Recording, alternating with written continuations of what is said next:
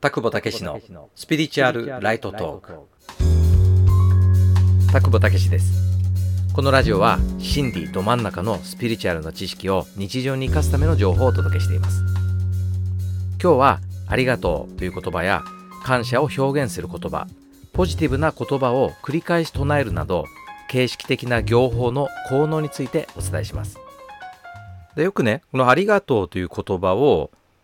何回も何十回も唱えるといいよみたいな。そういう教えみたいなのがあるよね。でそういうねありがとう何回も何回も唱えることって本当に効果があるんですかとかそういう質問をよくいただいたりあとねこれ別の角度でレターいただいたんだけど紹介するとね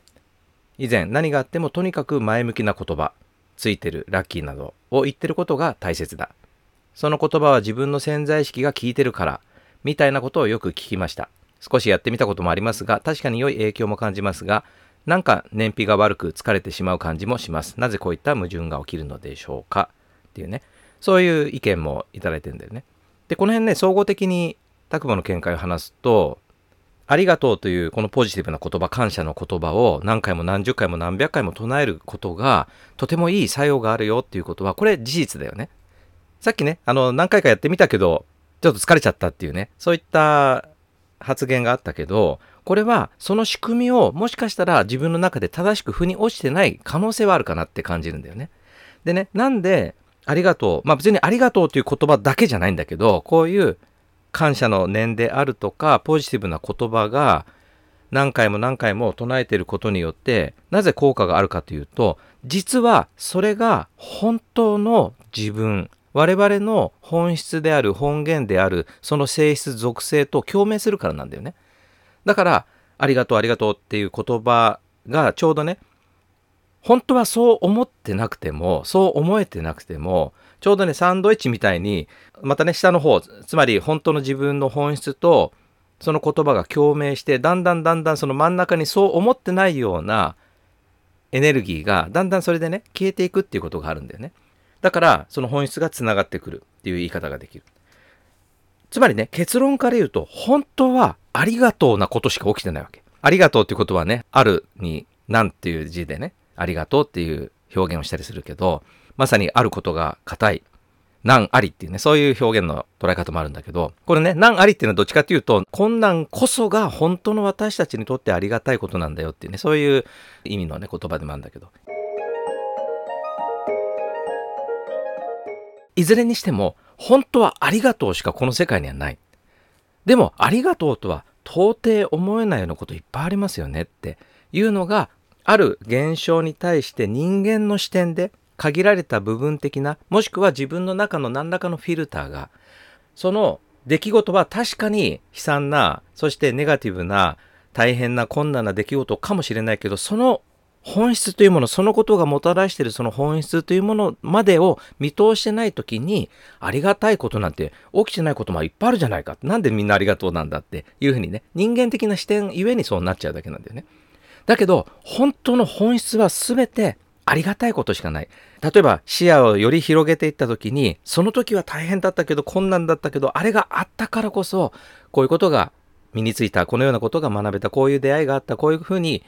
成長できたっていうようなね、必ずその究極の本質にはありがたいことしか起きてなかったりするので、だからむしろね、先にその本質を自分が意味が分かんなくても言ってしまうという、そういう効能があるんだよね。で、そうすると後になって、こんなのありがたいと思えるもんかというような否定的な気持ちで向き合っている時以上に早く、あ、本当だ。これやっぱり本当にありがたいことだったわって言ってる時はすぐにそう思えなくても、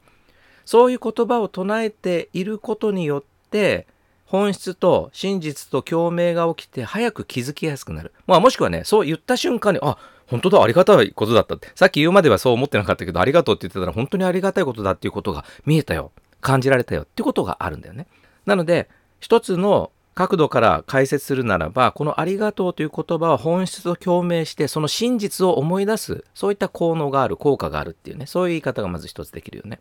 それから、これはね、ありがとうという言葉に限らず、その真理、その本質と共鳴するような言葉、これはね、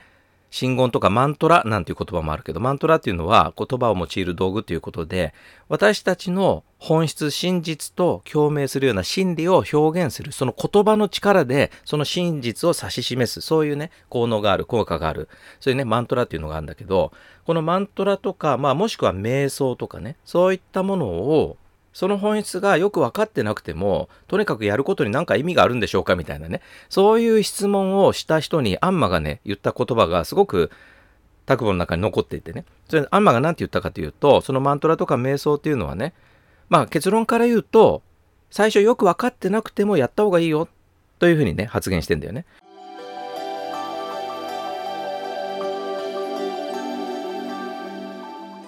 で、その理由もその後語ってて、例えばあなたがね、家の中で間違って手が電気のスイッチをボンって押してしまったとしても、電気つくでしょと。このスイッチを押したら電気がつくんだって分かってスイッチを入れても確かに電気はつくけど、誤って手がぶつかってスイッチを押しちゃっても一応電気つくでしょ。それにちょっと近いんだよと。つまり正しくその本質を指し示す言葉をスイッチを間違って押しちゃったような感じで、最初はよくわかんなくて唱えていても、でもそれでも本質と共鳴して、何らかの形でね、その本質心理というものが、こう、滲み出るようなね、そういったまさに明かりが差し込んでくるように、あなたにも真理の光が差し込んでくるよみたいな、そういう意味合いのこと言ってるんだよね。